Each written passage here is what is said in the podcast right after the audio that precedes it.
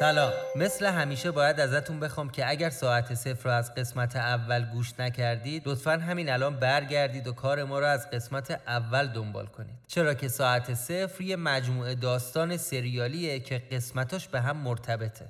اما دوستانی که ساعت صفر رو از طریق Castbox میشنون حتما در جریان هستن که به دلیل مشکل فنی که داشتیم آدرس کانال ما در Castbox update شد. پس یادتون نره که آدرس جدید ما رو subscribe کنید. متاسفانه ما نتونستیم کامنت ها رو از صفحه قبلی منتقل کنیم. پس اگه هر نظر پیش بینی، پیشنهاد و یا انتقادی داشتید در صفحه جدید حتما برای ما کامنت بذارید. تک تک کامنت های شما دوستان برای ما خیلی انرژی بخش و دلگرم کننده است. متشکرم.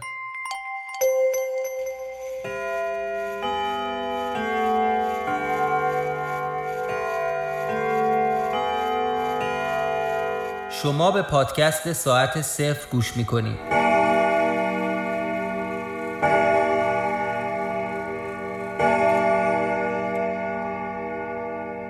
قسمت ششم.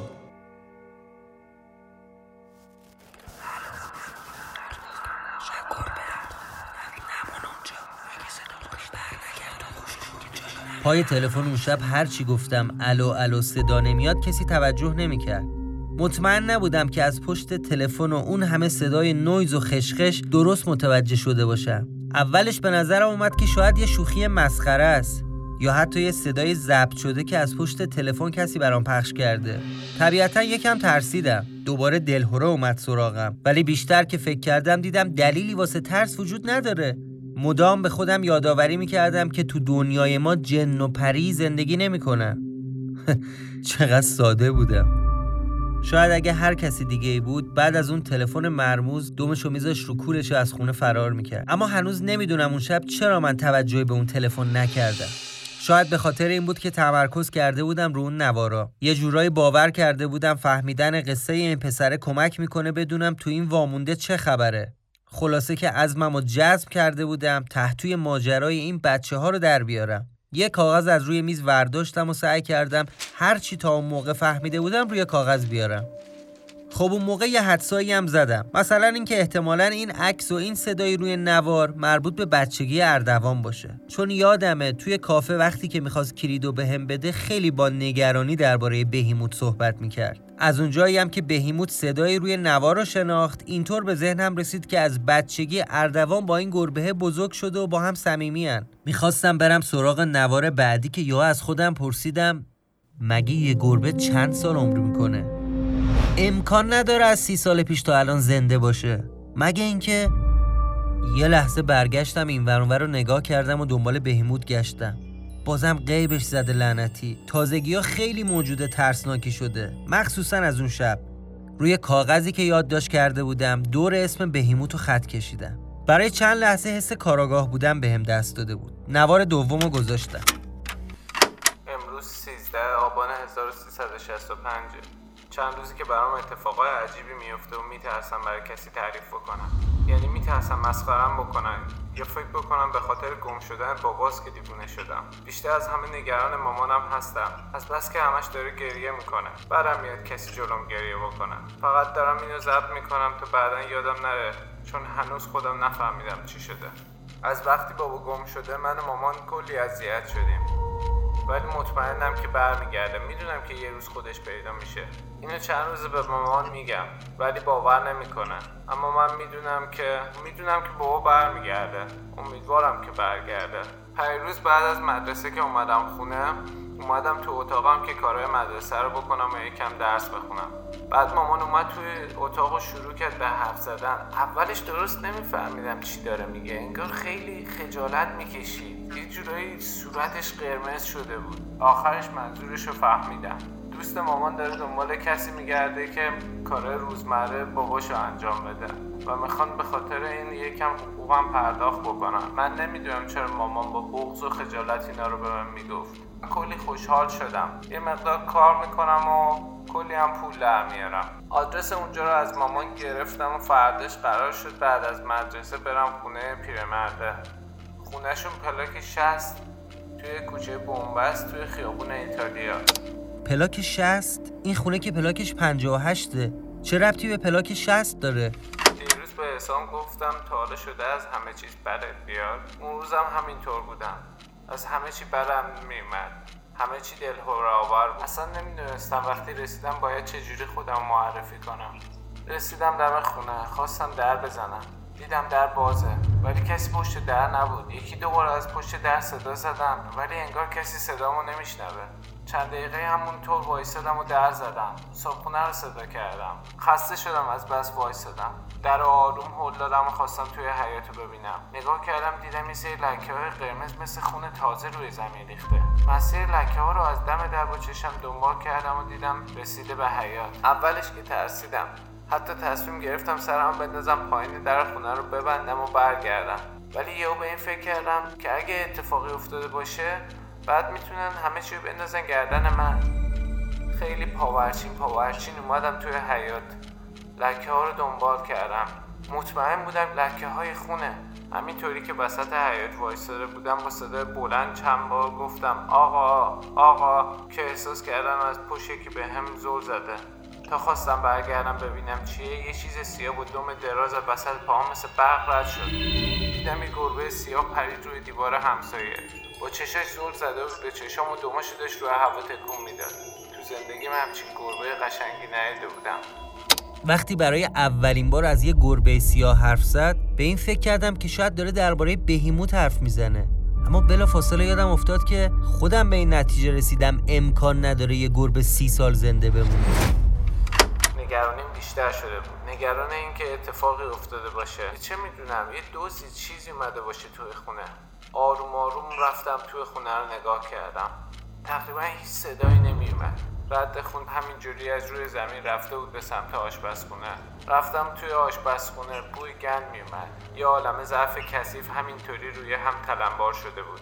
یه سطل آشغالم وسط آشپزخونه بود که توش پر از مشمع سیاه خونی بود. روی میزی مشمع بزرگ مشکی بود که ازش داشت خونابه میچکید. رفتم جلو در مشمع رو باز کردم دیدم یه تیکه گوشت بزرگ توشه. نمی‌دونم چرا فکر کردم شبیه گوشت آدمی زاده شبیه یه دست یا پا. ترسیدم. سعی کردم فرار کنم که یکی دستامو گرفت. یک کم که گذشت این برانور خونه رو بهم نشون داد و گفتش که خوب موقعی رسیدی. این مردی که رفته شکار و گوشت آورده. پلاستیکش هم سوراخه. به خاطر همین کل خونه رو کسافت برداشته. بعد بهم چند تا دستمال داد و گفت شروع کن به تمیز کردن. بهم گفت این به بعد منو سرهنگ صدا کن. از گفتن آقا آقا خوشم نمیاد. کارم که اونجا تموم شد تصمیم گرفتم برم توی حیات رو تمیز کنم. سرهنگ بهم گفت اون آشغال گوشتا رو ببر سر کوچه بریز واسه گربه ها با خودم فکر کردم یه کمیش هم بذار بذارم برای اون گربه سیاهه. آروم رفتم نزدیک همون دیواری که پریده بود روش. صداش کردم. دیدم نیستش. یه تیکه براش انداختم روی دیوار. بعد دیدم صدای ناله کردن گربه میاد. دلم خواست از روی دیوار یه سرکی بکشم ببینم حالش چطوره. توی همین فکر بودم که صدای گربه یهویی قطع شد. به خودم گفتم نکنه گربه داره میمیره. خودم از روی دیوار کشیدم بالا و یواشکی خونه همسایه روی نگاهی انداختم. گربه رو دیدم که جلوی در خونه نشسته و ناله می‌کنه یه تیکه گوش براش پرد کردم حالا دیگه شک نداشتم که گربه ای که ازش حرف می‌زنه بهیموته. اگه دفعه اولی که اومدم تو این خونه بهیموت و تو کوچه جلوی در نمی‌دیدم شاید منم هرگز وارد این خونه نمی‌شدم. رفتم توی خونه که ببینم سرهنگ کاری داره یا نه. اونم کاری نداشت. موقع بیرون رفتن ازش پرسیدم گربه همسایه داره ناله می‌کنه. همسایهتون چرا در رو باز نمی‌کنه براش؟ گفت کدوم همسایه؟ اینجا کسی گربه نداره. وقتی که برگشتم تو حیات دوباره سرک کشیدم. دیدم گربه همونجا نشسته و ناله می‌کنه. با خودم گفتم میپرم تو حیات و گربه رو می‌زنم زیر بغلم و از حیاتشون میرم بیرون. آروم پریدم توی حیات دیدم گربه هم ناله کردن و قطع کرد و دوید سمت در حیات من خیلی آروم اومدم که در رو وا کنم دوتایی بیایم بیرون از خونه. دیدم در قفله. از ترس اینکه هر لحظه امکان داره کسی من توی حیات خونه ببینه یا آدمای توی خونه سر برسن و به جرم دزدی منو تحویل کمیته بدن داشتم از ترس میمردم. یه ذره فکر کردم و دیدم هیچ راهی وجود نداره و باید دوباره از روی دیوار برگردم تو خونه سرهنگ. موقعی که می‌خواستم دوباره بپرم روی زمین یه پاکت نامه دیدم. انگار کسی این نامه رو از بیرون خونه پرد کرده توی حیات با نوک پا ضربه زدم بهش. انگار از توش صدای پرخورد میومد می‌دونم که کار بدی کردم. به کسی نگفتم ولی نامه رو برداشتم و اووردم کردم زیر لباسم. اون لحظه فکر می‌کردم حتما باید چیز با ارزشی توش باشه. موقعی که شنیدم گفت پریدم تو حیات و نامه رو برداشتم شستم خبردار شد که چطوری قصه این بچه وز شده به این خونه. ولی این توضیح کافی نبود. تکلیف این نوارا و ضبط و عکس روی دیوار چی میشه؟ به قاب عکسش نگاه کردم و توی دلم گفتم حماقت کردی بچه جون. تو اصلا چیکار داری با حیات خونه همسایه؟ ادامه نوا رو پلی کردم و مدام منتظر این بودم که ببینم چه اتفاقی واسه این بچه افتاده که اولش گفت میترسم به کسی بگم و نمی‌تونم باور کنم. فرداش رفتم مدرسه و زنگ ورزش با یکی از بچه ها دعوام شد. یکی بهم گفت حق نداری با ما فوتبال بازی کنیم ما کسی که باباش علکی خودشو زده به گم شدن فوتبال را نمیدیم. فکر کردیم ما نمی‌دونیم بابای ترسوی تو رفته یه جایی قایم شده نفرستنش جبهه. خیلی عصبانی شدم خواستم با مش بزنم تو صورتش. ولی نفهمیدم که چرا همه ریختن سرم و کتکم زدن. یکیشون می‌گفت حقته.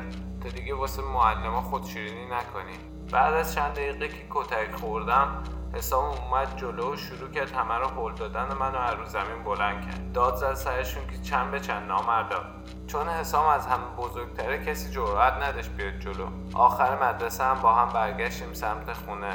توی این مدرسه جدید حسام اولین نفریه که باهاش دوست شدم. برام از خانوادش کلی تعریف کرد. دلش نمی‌خواد زود بره خونه. چون باباش رفته زن دوم گرفته اوورددش طبقه بالای خونهشون مامانش هم همیشه با این زنه داره دعوا می‌کنه. اون روز که به حسام قضیه خونه سرهنگ و گربه و پاکتنامه رو گفتم ازم پرسید چرا بازش نکردی؟ ببینی چقدر پول توشه. گفتم که میترسم. گفتش که ترس نداره بابا. بازش کن پولا رو بعد و بعدم نامه رو پرت کن توی خونه. هیچ کس هم هیچی نمی‌فهمه. حسام با هم تا نزدیکای خونه سرهنگ اومدش. منم دوباره اومدم خونه سرهنگ و خریدش رو توی راه انجام دادم و همون دستشویی شستم و کل خونه رو جارو کردم. دم غروب کارم تموم شد و اومدم بیرون خونه. نامه از تو کیفم برداشتم باز کنم ببینم چی توشه. توی قسمت فرستنده نوشته شده بود شهر فسای شیراز پستان فارس. گیرنده پلاک 58 کوچه بومبست خیابان ایتالیا. زیرش هم یکی با جوهر قرمز نوشته بود لطفا باز نشود. کنجکاف شدم دیگه چرا روی پاکت نوشته لطفا باز نشود؟ حتما چیز با ارزشی توش باید باشه. تکونش دادم صدای سکه میومد. درشو باز کردم دیدم یه دست کلید توشه. روی دست کلیدی کاغذ چسبونده بودند که نوشته بود پلاک 58 ولی توی پاکتنامه هیچ پولی نبودش. به غیر از اون دست کلید چند تا کاغذ بود که از وسط تا شده بود و از گوشه به هم منگنه شده بودن یه تیکه کاغذ جدا هم بودش. روی یکی از کاغذها با رنگ قرمز نوشته شده بود ای کاش وقتی دستم رسیده بود به این کلید روی زمین چار میکردمش. یا مینداختمش توی دریا. اگه کسی این نوشته رو می‌بینه بهتره به فکر زندگیش بشه. ای وای من. حالا فهمیدم چی شده. به خاطر اون یادداشت کنجکاف شده و با کلیدی که داشته در خونه رو واز کرده و اومده تو. با چیزایی که فهمیده بودم کاغذ یادداشتم و دوباره چک کردم. حالا دیگه ارتباط بین این خونه و پسر بچه ها رو فهمیدم. ولی برام سواله که خود این بچه از قابلیت این خونه خبردار شده یا نه؟ می‌دونسته که این خونه با آدما چیکار می‌کنه؟ ته دلم یه حسی می‌گفت حتما باید فهمیده باشه. مخصوصا که یاد جمله‌ای که اردوان توی نامه نوشت افتادم که گفته بود اگه برای بار دوم گربه رو دیدی یا عکس اومد روی دیوار بدون که خونه تو رو قبول کرده. خب عکسشون که رو دیواره. دقیقا روی همین مبلی نشسته بودن که من الان نشستم. لعنت بهت هانیه. الان باید میبودی و با همین معما رو حل می‌کردیم خواستم بهش زنگ بزنم و یادم افتاد که تو این خونه اصلا آنتن نداره. اون شب خیلی دوست داشتم بفهمم که یعنی امکان داره این بچه توی همین خونه نشسته و صدا ضبط کرده. حتی به این فکر کردم که نکنه اردوان همون دوستشه که بهش میگه حامد. نه فایده نداره. انگار افتادم توی میز و هی دارم دور خودم میچرخم و گیشتر میشم. پا شدم و یه چرخی زدم. اومدم طبقه بالا. رفتم زیر تخت و دوباره یه نگاهی بندازم. همون جایی که نوارا و اون جعبه مقوایی رو پیدا کرده بودم. چند تا ملافه مچاله شده بود. وقتی ملافه ها رو زدم کنار یه کیف مدرسه پیدا کردم.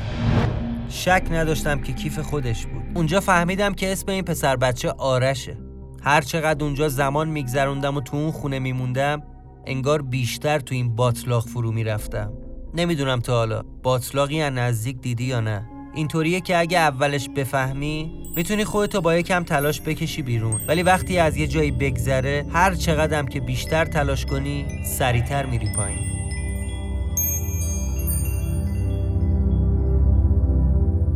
اون شب بعد از پیدا کردن کیف مدرسه این پسر بچه به این فکر کردم که اگه بیشتر بگردم شاید یه چیزای دیگه هم پیدا کنم. که سرنوشت این بچه رو معلوم کنه. سعی کردم بین انبوه اون همه روزنامه های قدیمی تاریخ مربوط به سال 65 رو جدا کنم فکر می‌کنی بعد از یکم ورق زدن چی پیدا کردم فقط بدون که باز همون حس مسخره اومد سراغم. دیدی بیدلیل یهو یه وقتایی پشتت میلرزه و مو به تنت سیخ میشه؟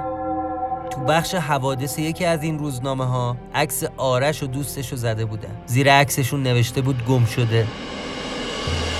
لعنتی. یعنی چه بلایی سر این بچه ها اومده؟ توی توضیحات زیر عکس نوشته شده بود آرش مرادی و حسام باقری دو نوجوان 13 و 15 ساله از صبح دیروز بعد از خروج از منزل به نیت مدرسه ناپدید شدند. مسئولین مدرسه معلمین و دوستانشان هیچ خبری از آنها ندارند. چنانچه اشخاصی این دو کودک را دیدند لطفا به شهربانی کمیته و یا با شماره زیر تماس بگیرند. کاغذ یادداشتامو آوردم جلو و تاریخ روزنامه رو یادداشت کردم. 15 آبان. تو متن خبر نوشته بود که این بچه ها دیروز گم شدن یعنی 14 هم. اول نوار آرش میگه امروز 13 آبانه. یعنی این نوار رو یه روز قبل ناپدید شدنش ضبط کرده. دیگه وقت این بود که آخرین نوار رو پلی کنم. ولی خیلی خوابم میومد. دیشبشم خوب نخوابیده بودم. با خودم فکر کردم که همینجا یه چرتی بزنم. ولی ده ثانیه نگذشته بود که به خودم گفتم یعنی جرأتشو داری تو این خونه بخوابی؟ نه واقعا اون موقع هنوز جرأت نمی‌کردم. ضبط و نوار و روزنامه ها و کاغذ یادداشت و وسایلم رو جمع و جور کردم که از خونه بیام بیرون اومدم تو حیات و در خونه رو قفل کردم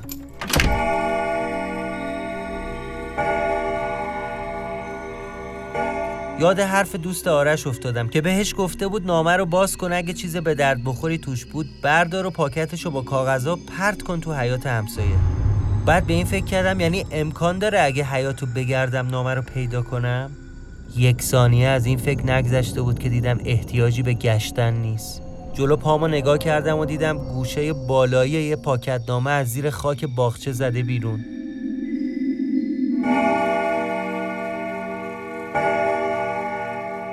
پایان قسمت ششم.